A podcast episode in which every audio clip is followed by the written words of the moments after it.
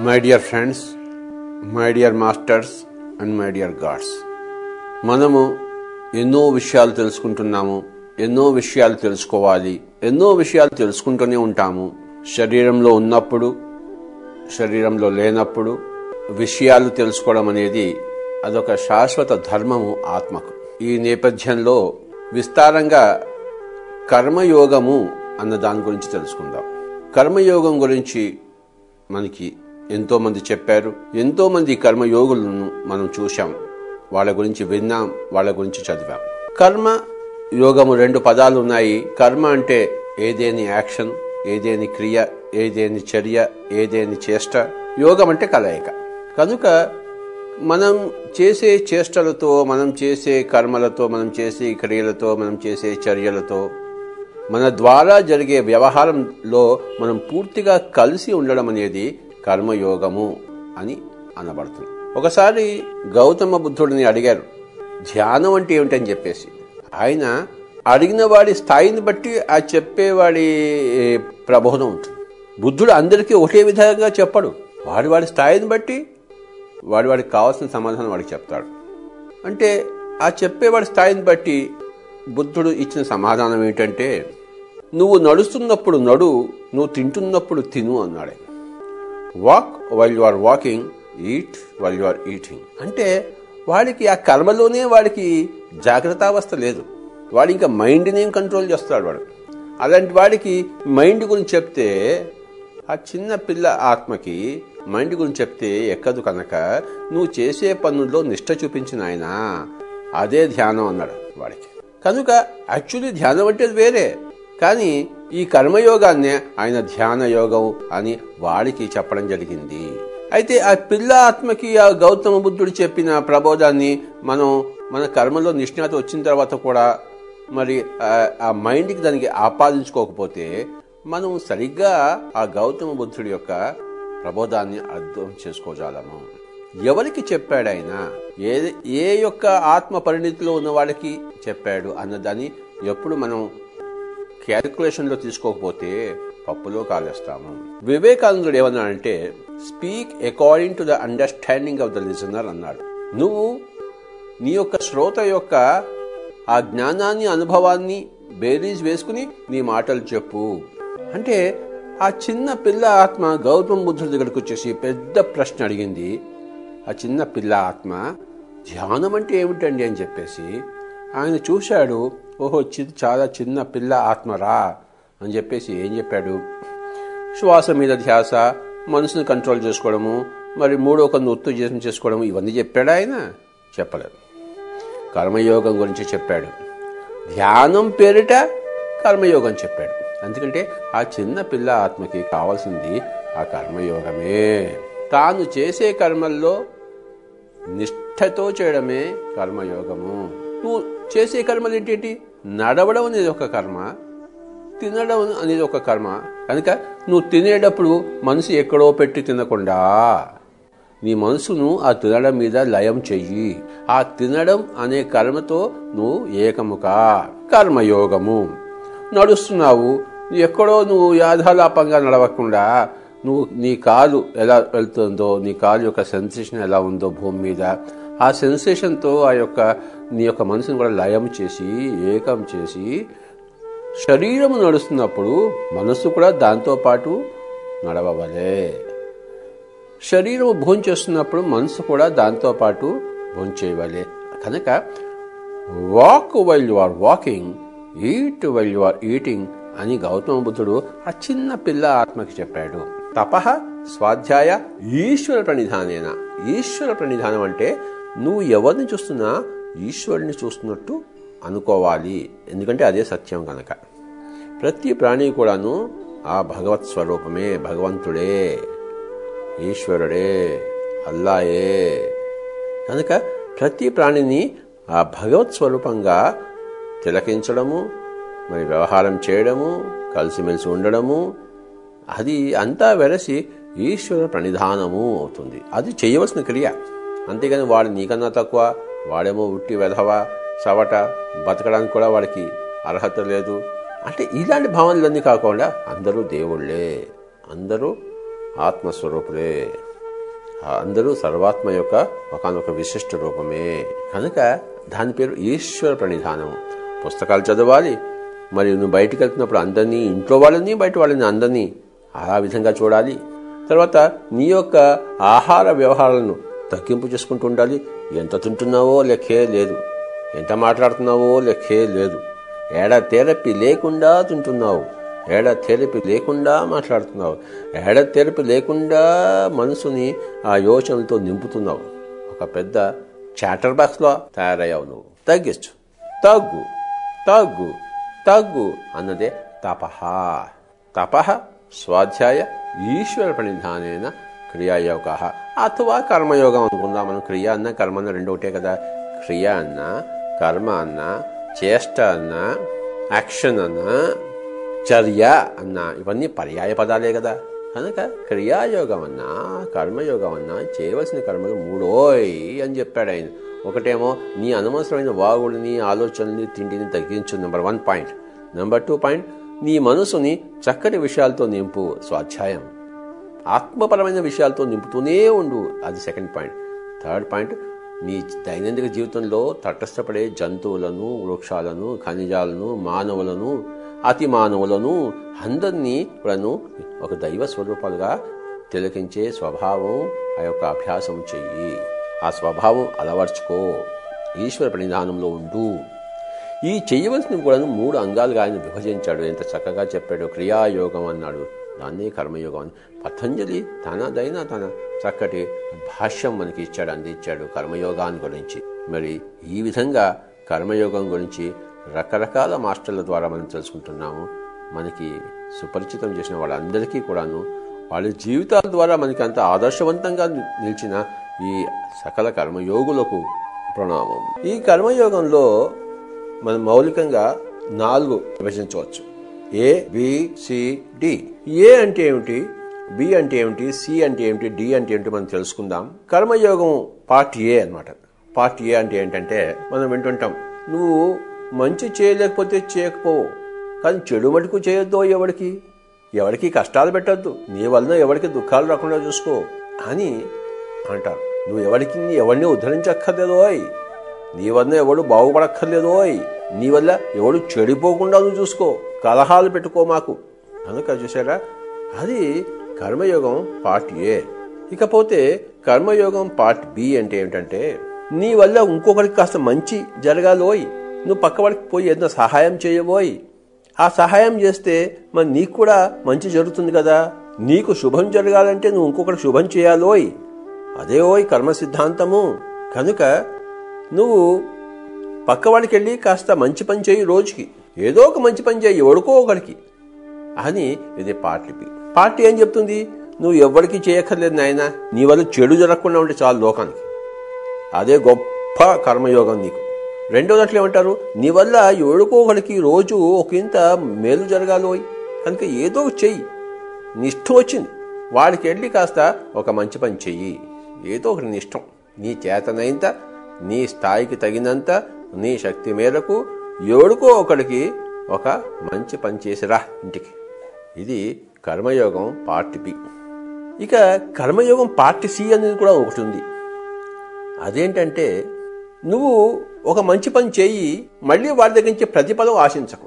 Part below నువ్వు మంచి పని చెయ్యి వాడి దగ్గర నుంచి మంచి ప్రతిఫలం వస్తుందని ఆశతోనే చెయ్యి అని అంటాడు పార్ట్ బిలో పార్ట్ సిలో.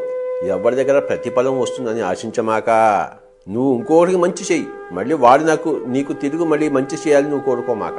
అంటే నువ్వు చేసే కర్మను శుభకర్మను చెయ్యి ఆ కర్మ ఫలం ఆశించమాక. దాని గురించి యోచించవద్దు. వస్తే రాని లేకపోతే పోని. కర్మ ఫలం. కనుక ఈ కర్మయోగంలో మౌలికంగా నాలుగు పార్ట్స్ ఉన్నాయి. Part A part B part C part D party ఏమంటుంది? నువ్వు ఎవరికి చెడు చేయొద్దురా. పక్కింట్లో పోయి గోల చేయొద్దు నువ్వు. ఇంట్లో గమ్మును కూర్చో. నీ ఇష్టం వచ్చినట్టు చేసుకో. ఆ టీవీ ముందు కూర్చో. పక్క వాడిని పోయి ఊరికే వాడి తలకాయ తింటావు నువ్వు. వాడేమో నాకు వచ్చి కంప్లైంట్ చేస్తున్నాడు. ఏంటని మీ అబ్బాయి రోజు వచ్చి మమ్మల్ని సతాయిస్తున్నాడు అని చెప్పేసి. ఏమిట్రా నాకు ఈ గోల? ఇదంతా ఏమిట్రా? నువ్వు ఎవక్కడికి పోవద్దురా నువ్వు? నువ్వు ఎవరికి ఏం మేలు చేయక్కర్లేదు. నువ్వు ఇంట్లో కూర్చోను చూసారా రెండవది ఏంటంటే నువ్వు ఇంట్లో ఎందుకు కూర్చున్నావు? కాస్త పోయి బయట పోయి ఎవరికైనా సహాయం చేయొచ్చు కదా? నీకు ఈ విద్య వచ్చు కదా? ఈ విద్య నువ్వు పక్క వాళ్ళకి నువ్వు అందించవచ్చు కదా? ఒక్కడికి అందించు. నీకు ఇంగ్లీష్ వచ్చు కదా? ఆ పక్క స్కూల్కి పోయి ఒక ఇంగ్లీష్ క్లాస్ తీసుకునిరా అబ్బాయిలకి. వాళ్ళకి ఇంగ్లీష్ రాదు కదా? ఒకరికి చెప్పిరా. వాడు కూడా నీకు నీ ప నీ పట్ల ఎంతో సంతోషంగా ఉంటూ నీకేదో ప్రతిఫలం వస్తుంది. ఎందుకు రాదు? కర్మ సిద్ధాంతం కదా. నువ్వు ఏది ఇంకోటి చేస్తావో మళ్ళీ దాని ఫలం నీకు అంతే తిరిగి వస్తుంది. కనుక ఇంకొకటికి మంచి చేయి నీకు మంచి జరుగుతుంది అని దాని మీద కాన్సన్ట్రేట్ చేస్తాడు పార్ట్ బిలో ఇన్ఫ్యాక్ట్ పార్ట్ ఏలో కొన్ని జన్మలు జరిగిపోతాయి పార్ట్ బిలో కొన్ని జన్మలు జరిగిపోతాయి ఆ యొక్క సాధనలో. మూడవ పార్ట్ ఏంటంటే పార్ట్ సి అంటాం దీన్ని మనం. నువ్వు మంచి పనులు చేస్తూనే పో. దాని ఫలితం గురించి ఏమాత్రం మనసులో ఆలోచనలు రానిమ్మాక. వాడు నేను దరిద్రుడు అని తిడుతున్నా కూడా నువ్వు వాడికి మంచి పనులు చేస్తూనే ఉండు. అంటే నువ్వు ఫలం ఆశించమాక నువ్వు చేసే పనులు చేస్తూనే ఉండు. దీన్నే కర్మణ్యేవాధికారస్తే మా ఫలేషు కదాచన మా కర్మఫలహేతుర్భూర్మాతే సంగోస్త్వకర్మణి అని కదా మనం భగవద్గీతలో విన్నాం. నీకు కర్మ చేయడానికే అధికారం ఉంది కానీ కర్మ ఫలం ఆశించడానికి కోసం కాదు. నువ్వు కర్మలు చేస్తూనే ఉండు. అకర్ముడుగా ఎప్పటికీ ఉండదు. మంచి కర్మలు. కర్మ అంటే ఇక్కడ శుభకర్మ అని అర్థం. కర్మ అంటే ఇక్కడ ఏదేని కర్మని కాదు. శుభకర్మ అని అర్థం. సందర్భాన్ని బట్టి. కర్మని ఏవ అధికారహతే మా ఫలేషు కదాచన. ఆ ఫలం ఆశించడానికి నీకు లేదు. కనుక పార్టీ ఏం చెప్తుంది? ఫలం ఆశించు అని చెప్తుంది. నువ్వు పక్కవాడికి మంచి చేయి. అప్పుడు నీకు మంచి జరుగుతుంది. నువ్వు పక్కవాడికే మంచి చేయకపోతే నీకెలా మంచి జరుగుతుంది? నువ్వు విత్తనమే వేగితే నీకు చెట్టు ఎలా వస్తుంది? కర్మ కర్మఫలం రెండు ఏకమూసలో ఉంటాయి కదా. నీ కర్మ ఫలం రావాలంటే నీకు కర్మ చేయాలి కదా అని చెప్తుంది కర్మ. తర్వాత మూడవ దశలో ఏం చెప్తుందంటే అంటే కొంచెం ఎదిగిన ఆత్మ. కనుక నువ్వు కర్మ చెయ్యి కానీ కర్మ ఫలాన్ని ఆశించకు అని చెప్తుంది. అంటే ఏ ఆత్మ ఏ పిల్ల ఆత్మ ఏ దశలో ఉంటుందో దానికి తగిన ప్రబోధం ఉంటుంది ఎప్పుడు. రకరకాల దశల్లో ఆత్మ ఉంటుంది. కనుక ఈ రకరకాల ఆత్మ దశల్లో రకరకాల ప్రబోధాలు ఉంటాయి. శైశవాత్మ ఉంటుంది బాలాత్మ ఉంటుంది యువాత్మ ఉంటుంది ప్రౌఢాత్మ ఉంటుంది వృద్ధాత్మ ఉంటుంది మరి విముక్తాత్మ ఉంటుంది అన్ని రకాల ఆత్మస్థాయిల్లోనూ మరి రకరకాల ప్రబోధాలు ఉంటాయి ముఖ్యంగా కర్మయోగం మొట్టమొదటిలో వస్తుంది. ఏదో ఒక కర్మ చేయి. అకర్ముడుగా ఉండకు. పోయి ఆ టీవీ పగలగొట్టు ఏదో చెయ్యి. ఇంట్లో ఎందుకు కూర్చుంటావు? తర్వాత ఎందుకు టీవీ పగలగొడుతున్నావు పగలగొట్టకూడదు కదా. పోయి బాగు చేయి ఇంకోటి కనుక రకరకాల ఉంటుంది. అకర్ముడుగా ఉండవద్దు. కర్మని ఏవ అధికారస్తే మా ఫలేషు కదాచన మా కర్మఫల హేతుర్భూర్మా తే సంగోస్త్వ కర్మని అకర్ముడుగా మటుకు ఎప్పుడు ఉండదు అని అదొ అదొక స్టేట్మెంట్. అంటే ఆ బాలాత్మలో ఉన్నప్పుడు ఏ ఏదైతే యువాత్మలో ఉన్నప్పుడు అది అకర్మలు చేస్తూ ఉండడానికి ఇంట్లో తిని పడుకుంటూ ఉన్నప్పుడు ఏదో ఒక కర్మ చేయవయా ఆ ఏదో ఒక కర్మ చేయడం కూడా ఒక కర్మయోగము. తర్వాత చెడు చేయకు అనేది ఇంకొక టైప్ ఆఫ్ కర్మయోగము. తర్వాత మంచి చెయ్యి మంచి జరుగుతుంది అనేది ఇంకా అడ్వాన్స్డ్ కర్మయోగము. దానికన్నా అడ్వాన్స్డ్ కర్మయోగం ఏంటంటే నువ్వు మంచి చేస్తుండు ఫలాలను ఆశిస్తుండద్దు. అనేది అది అడ్వాన్స్డ్ కర్మయోగం. ఇంకా అడ్వాన్స్డ్ కర్మయోగం అంటే అంటే పార్ట్ డి అని మనం చెప్పుకుంటున్నాం. అదేంటంటే అసలు నేను అనేదే లేదు కర్త అనేది లేకుండా కర్మ చెయ్యి. నువ్వు ఏంటి చేస్తున్నావు? నువ్వెవరు చేయడానికి? అది కూడా మరి భగవద్గీతలో చెప్పాడు అర్జునుడితో కృష్ణుడు. నువ్వా ఆ కర్ణుడిని చంపేది? ఆ ద్రోణుని చంపేది ఆ యొక్క భీష్ముని చంపేది. నేను వాళ్ళందరినీ చంపేశాను. అయిపోయింది. నువ్వుగా చంపేది నేను చంపేశాను. నువ్వు ఊరికే ఆ కర్మ చేయి. కర్త లేని కర్మ చేయి. అది చూసారా కర్మయోగంలో అది పరాకాష్ట ఏదో ఒక కర్మలు చేయి. వెధవ పనో మంచి పనో చెడు పనో ఏదో చేయరా. మరి అంత చేతకాని వాడిగా ఉన్నాడంటే వాడితో పోయి కొట్లాడలేవు. వాడిని తంతుంటే వాడు మళ్ళీ నువ్వు తనలేవు గమ్మును తీసుకుంటావేంట్రా అవమానాన్ని?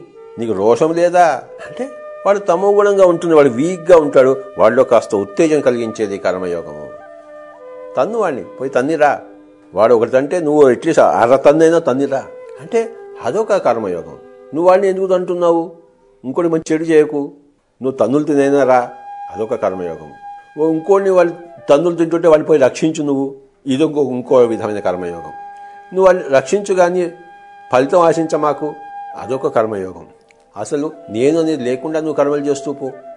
కర్త లేని వ్యవహారం ఉండాలి. ఇక్కడ అంతా డొల్లగా ఉంటుంది కానీ కర్మలు జరుగుతూ ఉంటాయి. నేను అనేదే లేదు.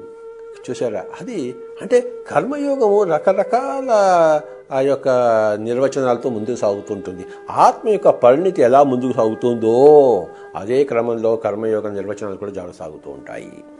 ముఖ్యంగా ఏ బి సి డి అని పెట్టుకున్నాం. మరొకసారి మనం తెలుసుకుందాం. ఏ అంటే నువ్వు మంచి చేయకపోతే చేయకపోయావు. చెడు చేయకుండా ఉండరా? బి నువ్వు మంచి చేయి అప్పుడు నీకు మంచి జరుగుతుంది. నీకెంతో మంచి జరుగుతుంది. నువ్వు ఏ మంచి చేయి ఇంకో మంచి జరుగుతుంది నీకు. సి ఏంటంటే మంచి చేస్తూనే పో. ఫలితం ఆశించ మాకు. డి ఏంటంటే అసలు నేను అనేది లేకుండా ఆ మంచి కార్యక్రమాలు చేస్తుంది నేను అనేదే లేదు. So my dear friends and my dear masters and my dear gods కర్మయోగం యొక్క ఎన్ని రంగులు రూపులు రేఖలు మనం ఉన్నాయో కాంబినేషన్స్ పర్మిటేషన్స్ ఉన్నాయో మరి ఒక్కొక్క ఆత్మస్థాయిని బట్టి ఒక్కొక్క ప్రబోధం ఉంటూనే ఉంటుంది. అలాగా. విముక్తాత్మలు ఉంటారు తాము అన్నీ సాధించేసి ఉంటారు. ధ్యానం చేసి మూడో కొన్ని సంపాదించుకుని హాయిగా తమలో తాము అన్నీ తెలుసుకున్న వాళ్ళు ఉంటారు. అప్పుడు వాళ్ళు ఏం చేయాలి? ఒకసారి ఏమైందంటే అంటే విముక్తాత్మల సంగతి చెప్తున్నాను. ఈ విముక్తాత్మలు వాళ్ళు ధ్యానం చేసి వాడు మొత్తం సృష్టి రహస్యాలన్నీ కనుక్కొని మొత్తం అన్నీ చేసేసి ఏమేం చేయాలో అన్నీ చేసేసారు వాడు ఇంక చేయడానికి ఏం మిగలలేదు. ధ్యానపరంగా జ్ఞానపరంగా మరి అన్ని చేసేసిన తర్వాత వాళ్ళు ఒకసారి శివుడి దగ్గరికి వెళ్ళారు. శివుడు ఆయన ఆయన ధ్యానంలోకి లేచి ఏమిటి అందరూ ఇంత కట్ట కట్టుకుని వచ్చారు? అంటే స్వామీజీ మీరు మమ్మల్ని ఏమేం చేయమని చెప్పారు మా కోసం ఏమేం చేయమని చెప్పి మేము అన్నీ చేసేసాము అన్నీ తెలుసుకున్నాం అహం బ్రహ్మాస్మని తెలుసుకున్నాం. మరి అందరూ దేవుళ్ళని మేము తెలుసుకున్నాము అన్నీ అయిపోయినాయి ఇప్పుడు ఏం చేయాలి అని అడిగారు వాడు. అయితే మీరు అన్నీ తెలుసుకున్నారు కదా? అవును అన్నీ తెలుసుకున్నాం. మీకు ఇంకా దుఃఖం లేదు కదా? అవును మాకు దుఃఖం లేదు. బ్రహ్మానంద భరితులుగా ఉన్నారా? అవును మేము బ్రహ్మానంద భరితులుగా ఉన్నాము. అయితే మరి మీలాగా అందరూ ఉన్నారా ప్రపంచంలో? లేదండి మేము ఒక్కడమే అలా ఉన్నాం. మరి వాళ్ళంతా ఎక్కడికి పోవాలి? పోయి మీరు ఏమేం చేసి ఏమేం సాధించారో అవన్నీ వాళ్ళకి పోయి చెప్పండి అదే మీ పని అన్నాడు ఆయన. అంటే వాళ్ళకి ఆ విముక్తాత్మలు కూడాను ఒక కర్మయోగాన్ని ఆయన నిర్దేశించాడు. అంటే వాళ్ళు చేయవలసిన కర్మ ఏమిటి? శైశవాత్మ చేయవలసిన కర్మ ఏమిటో వాళ్ళకి ప్రబోధింపబడుతుంది. ఆత్మస్థాయిలో ఉన్న వాళ్ళకి కూడాను కర్మయోగము ఏంటంటే నువ్వు పోయి అందరికీ ధ్యానం చెప్పు. ఇంటింటికి తిరుగు. హనాపాన్సతి ధ్యానం చెప్పు. వాళ్ళు ఇంకేమేమో మంత్ర జపాలు చేస్తున్నారు పూజలు చేస్తున్నారు రాళ్ళకు మొక్కుతున్నారు. వాళ్ళని పోయి కాదు నాయన నువ్వే భగవంతుడివి తత్వమసి శ్వేతక్యతో కనుక నువ్వు చేయవలసింది కళ్ళు రెండో మూసుకుని శ్వాస మీద ధ్యాస పెట్టడం. ఈ పని చేయి నీ పక్కనే నేను కూర్చుంటాను. అవన్నీ మా వల్ల కాదు అని అంటాడు అనుకోండి. నీ వల్లనే అవుతుంది మా వల్ల అయినప్పుడు నీ వల్ల ఎందుకు కాదురా? అని చెప్పేసి వాళ్ళ దగ్గర కూర్చో. వాళ్ళ చేత ధ్యానం చేయించు. చూసారా విముక్తాత్మలకు వాళ్ళ కర్మయోగం ఏంటంటే అందరికీ ధ్యానం నేర్పించడమే వాళ్ళ లెవెల్ యొక్క కర్మయోగము కర్మానుష్ఠానం. అంటే శైశవాత్మలో బాల్యాత్మలో యువాత్మలో ప్రౌఢాత్మలో ఏ కర్మలు చేయడం ఉంటుందో అలాగే మరి వృద్ధాత్మలో చేసే కర్మలు ఉంటాయి అలాగే విముక్తాత్మలు చేసే కర్మలు ప్రపంచాన్నంతా ధ్యానమయం చేయడము.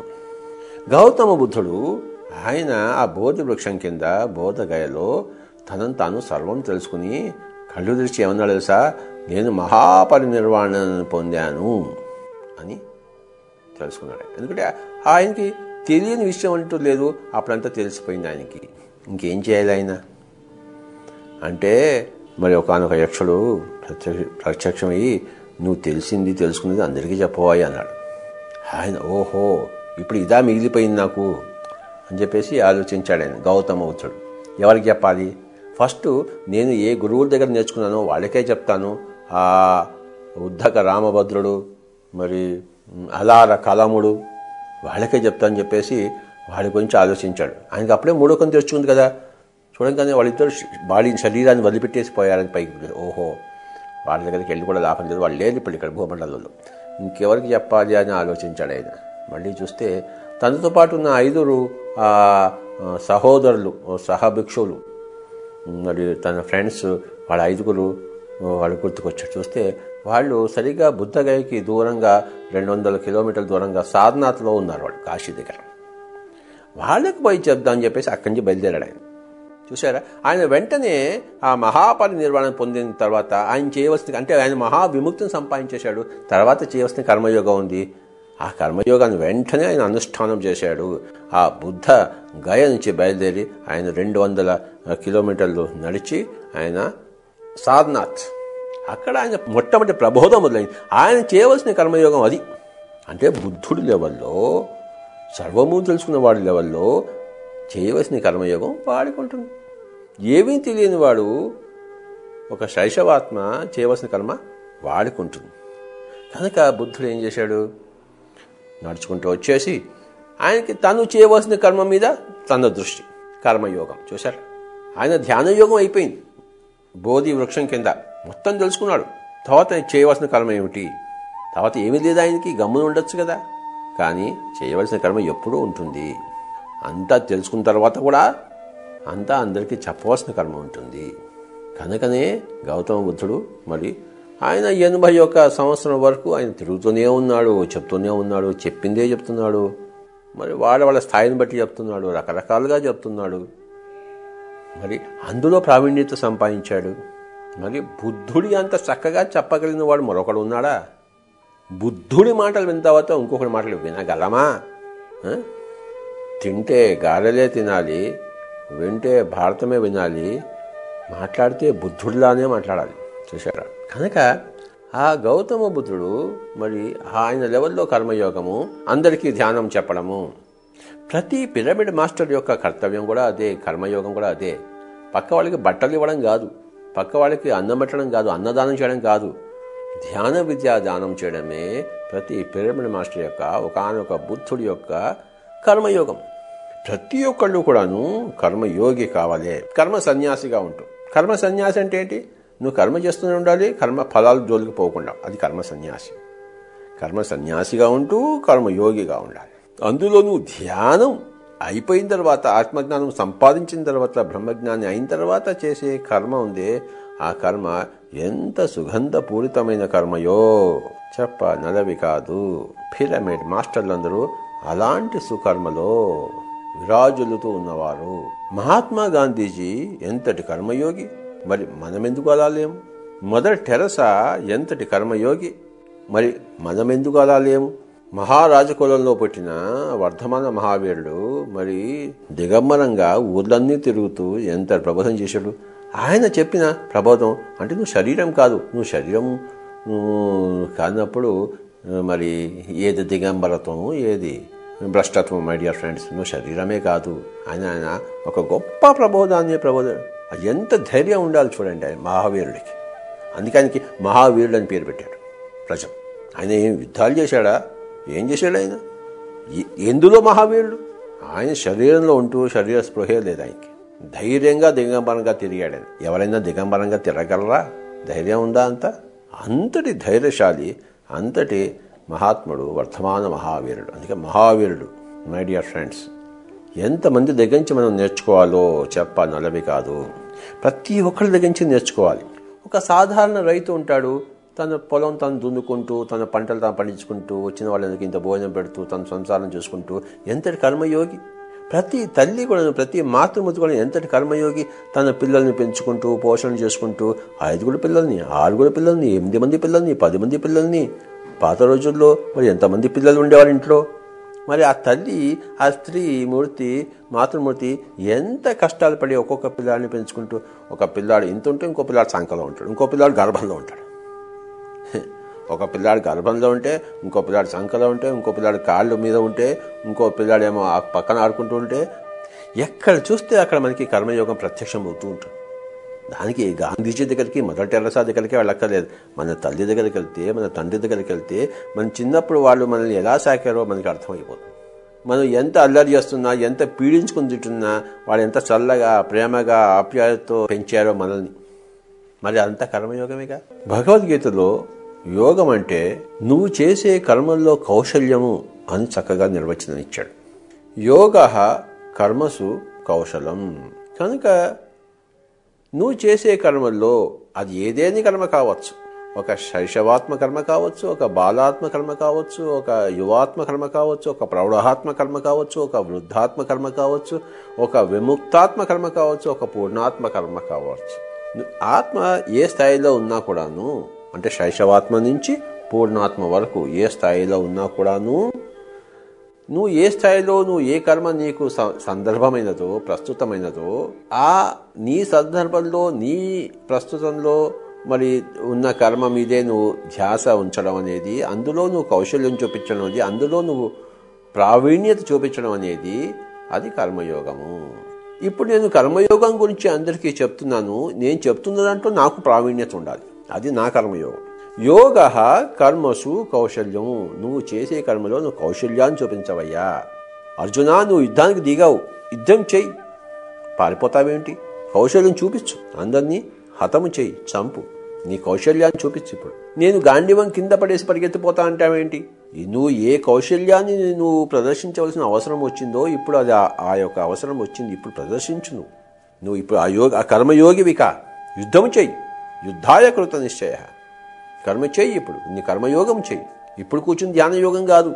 ఆయన ఏమన్నాడు? అర్జునుడు నేను ఈ రక్తపాతం ఎందుకు చేయాలి? నేను ఏదో ఆశ్రమంలో కూర్చుని ఇంత కందమూలాలు తింటూ నేను ఏదో ధ్యానం చేసుకుంటానంటే ఆ మాటలు ఇప్పుడు పనికిరావోయ్. నువ్వు చాలా గొప్ప మాటలు చెప్పాను అనుకుంటున్నావేమో నువ్వు. అశోచ్యాన్ అన్వశోచస్వం ప్రజ్ఞావాదాంశ భాషసే. గతాశూన గతాసూచ నా అనుశోచంత పలిత నువ్వు ఏడవ కూడా దానికోసం ఏడుస్తూ గొప్ప గొప్ప మాటలు ప్రజ్ఞావాదాన్ భాషసే. నాకే గొప్ప గొప్ప మాటలు చెప్తున్నావే నువ్వు అంటే ఆయన ఖండించాడు. ఆయన ఏదో నేను రక్తపాతం చేయను నేను ఒక గౌతమ బుద్ధుల్లా నేను ధ్యానం చేసుకుంటాను పోతానంటే ఖండించాడు ఆయన. నువ్వు చేయి కర్మయోగాన్ని చేయి. నువ్వు ఈ కర్మలో నీకు యుద్ధం చేసే కర్మ వచ్చు. ఆ యుద్ధం చేసే కర్మలో కుశలము చూపించు కౌశల్యం చూపించు నైపుణ్యం చూపించు తదాత్మ్యత చూపించు. ఏమైతే అది గాని గెలుస్తావా గెలుస్తావా చేస్తావా చేస్తావా అది తర్వాత సంగతి. మొ- మొట్టమొదట నీ యొక్క కౌశల్యాన్ని చూపించు. యుద్ధాయ కృత నిశ్చయ. ఇప్పుడు మాటలు కాదు గొప్ప గొప్ప వేదాంతపు మాటలు బ్రహ్మజ్ఞాన మాటలు ధ్యానపు మాటలు ఆధ్యాత్మిక మాటలు కాదు. ఇప్పుడు ప్రాపంచిక చేష్టలు కావాలి ఆధ్యాత్మిక మాటలు మానేసి. గాంధీవము చేపట్టు గాంధీవంను ఝులిపించు రక్తపాతం చేసేయి. అప్పుడు ఆయన కర్మ నుంచి విముఖుడయ్యాడు. ఆ కర్మను వదిలిపెట్టేశాడు. గాంధీవని వదిలిపెట్టేశాడు అంటే కర్మని వదిలిపెట్టేశాడు. నువ్వు కర్మ చేయి అని చెప్పాడు. మళ్ళీ చేసే కర్మలో నిష్ణాతతో చేయి. నీ సకల సామర్థ్యాలు శక్తియుక్తులు అన్ని పెట్టి చేయి అన్నాడు. My dear masters my dear gods కర్మయోగము గురించి తెలుసుకుంటున్నాము. ఇందులో తెలుసుకోవాల్సిన ముఖ్యమైన గీతావాక్యం ఏంటంటే యోగ కర్మసు కౌశలం. యోగ కర్మసు కౌశలం. నువ్వు సంగీతం పాడుతున్నావు. సంగీతం చక్కగా పాడు. దాన్ని ఏకాగ్రతతో అధ్యయనం చేయి అభ్యాసం చేయి. నిష్ఠతో దాన్ని నీ అభ్యాసం సాగించు. నిష్ఠతో దాన్ని అందరికీ ప్రదర్శించు. చేసే కర్మలో ఎంతైనా నిష్ఠ ఉండాలి. క్రికెట్లో ఉదాహరణకు మనము ఎవరిని పెట్టుకుంటాం చెప్పండి. ఉదాహరణగా అందరికీ తెలుసు. ఆస్ట్రేలియాలో ఒక మహాత్ముడు. ఆయన నైంటీ నైన్ పాయింట్ ఆయన బ్యాటింగ్ యావరేజ్. చక్కగా బ్యాటింగ్ చేస్తుంటాడు ఆయన. ఎడిలైడ్లో ఆయన ఇంటికి వెళ్ళాను నేను ఆస్ట్రేలియాలో. ఆయన పట్టుకున్న బ్యాట్ ఆయన వేసుకున్న గ్లౌస్ ఇవన్నీ చూశాను. గాంధీజీ గారు ఆయన జీవితం అంతా ఎంతటి కర్మయోగాన్ని ఆయన చేయవలసిన పని మీద ఎంత నిష్ట? ఆయనకి ఏమిటి ప్రపంచంలో కావాలి? ఫస్ట్ భారతదేశం విముక్తం కావాలి తర్వాత ఎక్కడ? హింస ఉండకూడదు. ముస్లిమ్స్ హిందూస్ కొట్టుకుంటున్నారు. ఆయన స్వతంత్రం వచ్చిన తర్వాత కూడా ఢిల్లీలో ఉండలేదు ఆయన. ఆయన ఎక్కడ కొట్లాటలు ఉంటే హిందూ ముస్లిం కొట్లాట ఎక్కడ రక్తపాతం ఉంటే అక్కడ పోయి ఆయన ప్రబోధం చేస్తూ వచ్చాడు. మదర్ టెరసా ఎక్కడి నుంచో దేశం నుంచి వచ్చి మరి కలకత్తాలో ఉండి ఎంత సేవ చేసింది ఆవిడే? మరి మన చుట్టుపక్కల వాళ్ళకి మన ఇంట్లో ఉన్న వాళ్ళకి మనం సేవ చేయం. మన సొంత తల్లికి మనం సేవ చేయం. ఆ చేస్తుందిలే అంట చూసారా అంటే మదర్ టెరసాకి మనకి ఎంత తేడా ఉంది. కర్మయోగంలో. కనుక మదర్ టెరసా తాను చేస్తున్న తన ఆత్మ లెవెల్కి తాను చేస్తున్న కర్మకు చేయవలసిన కర్మకు అందులో అంకితమైపోయి అందులో నిష్ణాత చూపిస్తుంది. మహాత్మా గాంధీజీ తన లెవెల్లో తన మహాత్మ స్థాయిలో తాను చేయవలసిన కర్మను తాను అనుష్ఠానం చేస్తూ అందులో ఎంత నిష్ణాత చూపించాడు. బిస్మిల్లా ఖాను తాను చేయవలసిన కర్మలో అంత ఆ సహనాయి వాయించడంలో ఎంతటి ప్రతిభ సాధించాడో చెప్పాలి. కాదు కదా. ఎంఎస్ సుబ్బలక్ష్మి ఎంతటి మధురగాయని ఎంతటి ఎంతటి శ్- భక్తి శ్రద్ధ అనుష్ఠానం ఉన్న గాయనావిడే. ఇంత అంత అని చెప్పగలమా? ప్రతి వాళ్ళు కర్మయోగులే. కర్మయోగి అంటే మనకి కేవలం ఒక మొదటిసారి గుర్తుకొస్తారు. కో నో. అందరూ తమ తమ కర్మల్లో ఏ ఏ అనుష్ఠానం చేసి అందులో ఒక ప్రావీణ్యత సంపాదించిన వాళ్ళు వాళ్ళందరూ కర్మయోగులే. కర్మయోగం లేని స్థితి ఎక్కడా సృష్టిలో లేదు. సకల దేశ కాల పరిస్థితుల్లో సకల అన్ని చోట్ల కూడాను మనకు ఎక్కడ చూస్తే చూడవలే కన్ను కళ్ళు ఉండాలి కానీ అక్కడ కర్మయోగం కనబడుతుంది. ఇక్కడ దృష్టి లోపం ఉంటే అక్కడ ఏం కనబడదు. పచ్చకామంలో వాడికి లోకంతో పచ్చగా కనబడుతుంది. కనుక ఎవరైతే కర్మయోగి మీద దృష్టి పెట్టారో ఎక్కడ చూస్తుంటే అక్కడ మనకి ఆ కర్మయోగం కనబడుతుంటుంది. నువ్వు చేస్తున్న కర్మలో డ్రైవింగ్ చేస్తున్నావు. నువ్వు కర్మలో నిష్ణాత లేదనుకోండి యాక్సిడెంట్ అవుతుంది. Drive while you are driving eat while you are eating talk while you are talking నువ్వు ఆ డ్రైవింగ్లో కర్మలో కౌశల్యం చూపించు. యోగ కర్మసు కౌశలము. కనుక కర్మల్లో కౌశల్యము అని తెలుసుకున్నాము నిష్కామ కర్మ అని తెలుసుకున్నాము వీలైనంత ఎక్కువ కర్మగా చేయాలని అనుకున్నాము ఎప్పుడు అకర్మలుగా ఉండకూడదని తెలుసుకున్నాము మంచి కర్మ చేయాలి ఉభయ కుశలోపరిగా ఉండే కర్మ చేయాలని తెలుసుకున్నాము తర్వాత నేను అనే భావం లేకుండా కర్మ చేయాలని తెలుసుకున్నాము. నువ్వు ఎలాంటి సకల కర్మలు అయిపోయిన తర్వాత కూడా నువ్వు నీవు చేయవలసిన కర్మలు ఉంటాయి అని తెలుసుకున్నాము. నీ పట్ల నీదంతా అయిపోయిన తర్వాత మరి సృష్టి పట్ల నీ యొక్క ధర్మం ఉంటుంది. ఆ కర్మని నువ్వు చేస్తూనే ఉంటావు చేస్తూనే ఉంటావు చేస్తూనే ఉంటావు. అది నీ యొక్క శాశ్వత ధర్మం అని తెలుసుకున్నాము మై డియర్ ఫ్రెండ్స్ కర్మయోగం గురించి రకరకాలు తెలుసుకున్నాము. నువ్వు చేయవలసిన కర్మ పతంజలి ప్రకారము. మరి ఆ యొక్క తపహ స్వాధ్యాయ ఈశ్వర ప్రణిధానాన్ని అని తెలుసుకున్నాము. అంటే నీ ఆహార వ్యవహారాలను తగ్గించుకుంటూ క్రమేపీ మరి చక్కటి స్వాధ్యాయం నిలుపుతూ అందరినీ మరి దైవ స్వరూపాలుగా చూడాలి అన్నదే ఆ యొక్క పతంజలి యొక్క నిర్వచనం ప్రకారము ఆ కర్మయోగము ఆ క్రియాయోగం. పిరమిడ్ మాస్టర్ల కర్మయోగం ఏమిటి అంటే వాళ్ళు చక్కగా గృహస్థాశ్రమంలో ఉంటూ ఇంటిని వదిలిపెట్టుకోకుండా సన్యాసులు కాకుండా కాషాయ వస్త్రాలు వేసుకోకుండా మరి ఎవరి వృత్తుల్లో వాళ్ళు ఉంటూ చక్కగా వచ్చిన ఇంట్లోకి వచ్చిన ప్రతి వాళ్ళకి ధ్యానం చెప్తూ మరి వీళ్ళంతా పక్క ఇళ్ళకి పోయి పక్క ఊళ్ళకి పోయి కూడా ధ్యానం చెప్తుండడమే పిరమిడ్ మాస్టర్లు చేయవలసిన కర్మ చేస్తున్నారు లక్షల మంది పిరమిడ్ మాస్టర్లు. మరి ఎన్ని చేస్తున్నాం కదా? మరి చేయకూడనిది ఏమిటి? అంటే చేయకూడనిది హింస. అకారణంగా చంపడం.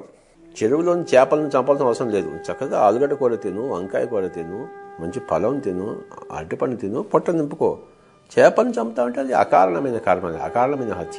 అది చేయకూడదు. వాడు ఎవడైనా నేను చంపుతుంటే ఆత్మరక్షణ కోసం నువ్వు వాడిని చంపచ్చు. కౌరవులు పాండవులను చంపడానికి శత విధాలా ప్రయత్నిస్తున్నప్పుడు ఆత్మరక్షణ కోసం నువ్వు వాడిని చంపేసే యుద్ధాయ కృత నిశ్చయాన్ని చెప్పి. అప్పుడే అది రెలవెంట్ ప్రస్తుతం సందర్భం కానీ ముందరే కాదు. కనుక నువ్వు సకల కళలు నేర్చుకో. నువ్వు శైశవాత్మగా ఉన్నప్పుడు ఏదో ఒక కర్మ చేయి. బాధాత్మగా ఉన్నప్పుడు కూడా నువ్వు కర్మలు ఉద్ధృతం చేస్తూ ఉండు. యువాత్మలో ఉన్నప్పుడు సరైన కర్మలు చేస్తూ ఉండు. నువ్వు ప్రౌఢాత్మగా ఉన్నప్పుడు సకల కళల్లో ప్రావీణ్యం నేర్చుకుంటూ ఉండు. వృద్ధాత్మగా ఉన్నప్పుడు నీ ధ్యానాన్ని తీవ్రతరం చేయి. విముక్తాత్మగా ఉన్నప్పుడు అందరికీ పోయి ధ్యానం చెప్పు. ఇలాగా నువ్వు ఏ స్థాయిలో ఉన్నా కూడాను ఆ స్థాయికి తగిన కర్మ ఉన్నప్పుడు తగని కర్మ కూడా ఉంటుంది. ఆ నీ స్థాయికి తగని కర్మను పక్కకు పెట్టేస్తూ తగిన కర్మనే చేపడుతుండు నువ్వు ఆ చేపడుతున్న తగిన కర్మలో నిష్ణాత చూపిస్తుంటూ ఎప్పటికప్పుడు అందులో ప్రావీణ్యతని సంతరించుకుంటూ కర్మయోగిగా విరాజిల్లు. దీనిని త్యాగరాజస్వామి చక్కగా ఒక పంచరత్న కీర్తనలో చెప్పాడు. సమయానికి తగు మాటలాడని. సమయానికి తగు మాట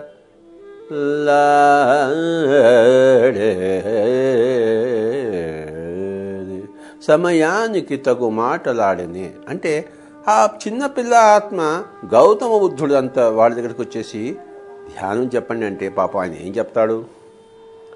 కనుక ఆ సమయానికి తగిన మాటలు ఆ సందర్భానికి తగిన మాటలు ఇది మాస్టర్ యొక్క లక్షణం. కనుక ఇప్పుడు భగవద్గీతలో ఎన్నో రకాలుగా చెప్పారండి. ఒకసారి ఇలా అంటాడు ఒకసారి అలా అంటాడు. రెండు విరుద్ధంగా ఉన్నాయి పరస్పరం అని చాలామంది అంటారు. కన్ఫ్యూషన్గా ఉంది అంటారు. పిచ్చోడా ఆ భగవద్గీత రకరకాల పరిస్థితుల్లో రకరకాల మనుషులకు చెప్తున్నది ఆ భగవద్గీత చెప్తున్న సమయంలోనే అర్జునుడి పరిస్థితి రకరకాలుగా మారిపోతుంది ఋతువులు మారినట్టు. ఆ అర్జునుడి మనసులో ఋతువులు ఏ విధంగా మారుతున్నాయో దాన్ని బట్టి ఆయన సమాధానాలు చెప్తూనే ఉన్నాడు. చాలా క్లిష్టమైన పరిస్థితి. అది ఊరికే అర్థమవుతుంది ఏంటి? మై డియర్ ఫ్రెండ్స్ కనుక గౌతమ బుద్ధుడు ఆ ధ్యానం గురించి చెప్పినప్పుడు ఆ పిల్ల ఆత్మకి చెప్పినప్పుడు ఆ పిల్ల ఆత్మ యొక్క స్థాయిలో దిగి చెప్పాడు. ఏ మాస్టర్ అయినా అది చేస్తాడు. కనుక గుర్తుంచుకుందాం. అయితే ఆ ధ్యానం అంటే ఏమిటి అన్న ప్రశ్నకు ఇచ్చిన సమాధానం నిజానికి కర్మయోగానికి సరిపోతుంది. ఏమిటయ్యా కర్మయోగం అంటే? నువ్వు చేస్తున్న పనులో నిష్ట చూపించు తాదాత్మ్యత చూపించు ఏకత చూపించు తల్లీనం చూపించు. నువ్వు చేస్తున్న కర్మలో నువ్వు ఇమిడిపో. అందులోనే మిగిలిపో. కర్మ యోగము అండర్స్టాండ్ మై డియర్ ఫ్రెండ్స్ కనుక ఆ సమయానికి తగిన మాటలు మాట్లాడాడు. ఆ భగవద్గీతలో రకరకాల సమయాలకు సందర్భాలకు తగిన మాటలన్నీ పొందుపరచబడి ఉన్నాయి. ఎందుకంటే రకరకాల సమయ సందర్భాలకు చెందిన వాళ్ళే సకల జనులు. సకల జనులకు ఉపయోగపడే గ్రంథము భగవద్గీత కనుక అందరికీ ఆ మహాభారతం కనుక రామాయణం కనుక ఎవరికి ఎక్కడ ఏది కావాలో అక్కడ వాళ్ళకి లభిస్తుంది. మిగతా అంతా చూడకుండా గుర్రానికి కళ్ళం కట్టినట్టు నీకేది కనపడుతుందో నీకేది అర్థమవుతుందో ఎవరు ఏది చెప్పినా ఏ గ్రంథంలో దాన్ని నువ్వు అర్థం చేసుకుంటూ అభ్యాసం చేసుకుంటూ ముందుకు పోతుంటే మిగతావన్నీ కోణాలన్నీ మనకి దృగ్గోచరం అవుతాయి అంతేగాని నాకు అన్నీ అర్థమయ్యేంత వరకు నేను నాకు అర్థమైనది నేను చెయ్యను అంటే అది శుద్ధ పొరపాటు. దీన్నే ఇంకొక చక్కగా ఒక ఉదాహరణ చెప్పారన్నమాట. ఒక గురువు గారు ఒక శిష్యుడు గారు ఉన్నారు. ఈ శిష్యుడు గారు హైదరాబాద్ నుంచి ఢిల్లీకి వెళ్ళాలి. గురువు గారిని అడిగాడు నాకు ఇక్కడి నుంచి ఆ ఢిల్లీ వరకు అంత దారింత చూపించండి అప్పుడు నేను ఇక్కడి నుంచి ప్రయాణం చేస్తా అన్నాడు. హైదరాబాద్ నుంచి ఢిల్లీ వరకు ఆ మార్గం అంతా ఎవరైనా చూపించగలడేంటి చూపించలేడు కదా. అప్పుడు ఆ గురువు గారు ఏం చెప్పారంటే శిష్యుడితో ఇగో ఈ యొక్క ఈ దీపం నీ చేతిలో పెడుతున్నాను. ఈ దీపం వెలుగు పది అడుగులు ఉంటుంది. ఆ తర్వాత నీకు అందరికీ కనబడుతుంది. కానీ ఈ నువ్వు చేతిలో పెట్టుకుని వెళ్తుంటే ఎప్పటికప్పుడు నీకు పది అడుగులు కనపడుతూ ఉంటుంది. ఎప్పటికప్పుడు ఆ దీపపు వెలుగులో నీ పది అడుగులు ముందుకు వేసుకుంటూ పో. ఈ దారిలో పోతుండే అప్పుడు నీకు ఢిల్లీకి వెళ్తావు. ఢిల్లీ వరకు నీ చేతిలో ఆ దీపం ఉంటుంది. ఆ దీపం పది అడుగులే చూపిస్తుంది. ఆ పది అడుగులు వెళ్ళడమే నీ యొక్క కర్తవ్యము. ఆ దారి. దారి అంతా చూపించదు దీపం దీపం ఇక్కడి నుంచి. నీకు ఆ దారిలో పది అడుగులు మేరకు మటుకు చూపిస్తుంటుంది. అక్కడ నీకు రాళ్ళు కనబడుతున్నాయా? ముళ్ళు ఉన్నాయా? నీకు కనబడుతుంది. కనుక రాళ్ళను దాటుకుంటూ ముళ్ళను దాటుకుంటూ పది అడుగులు ఆ దూరం మేరలో నువ్వు నడుస్తూ ఉండు. ఎప్పటికప్పుడు నీకు పది అడుగులు కనబడుతుంటుంది కనుక నీ గమ్యం నువ్వు చేరుకుంటావు అని ఆ గురువు గారు చెప్పాడు. పది అడుగులు అన్నదే మన కర్మయోగం అనమాట మనకి ఇప్పుడు ఏమి అనిపిస్తోంది? ఏం చేయాలనిపిస్తోంది? ఆ చేయాలనిపిస్తున్న దాంట్లో నిష్ట తో నువ్వు చెయ్యి. ఏదైనా సరే. అది నీకు నీ గమనానికి తీసుకెళ్తుంది. నీ కర్మయోగము నీ యొక్క ఆత్మ లక్ష్యం వైపు తీసుకెళ్తుంది.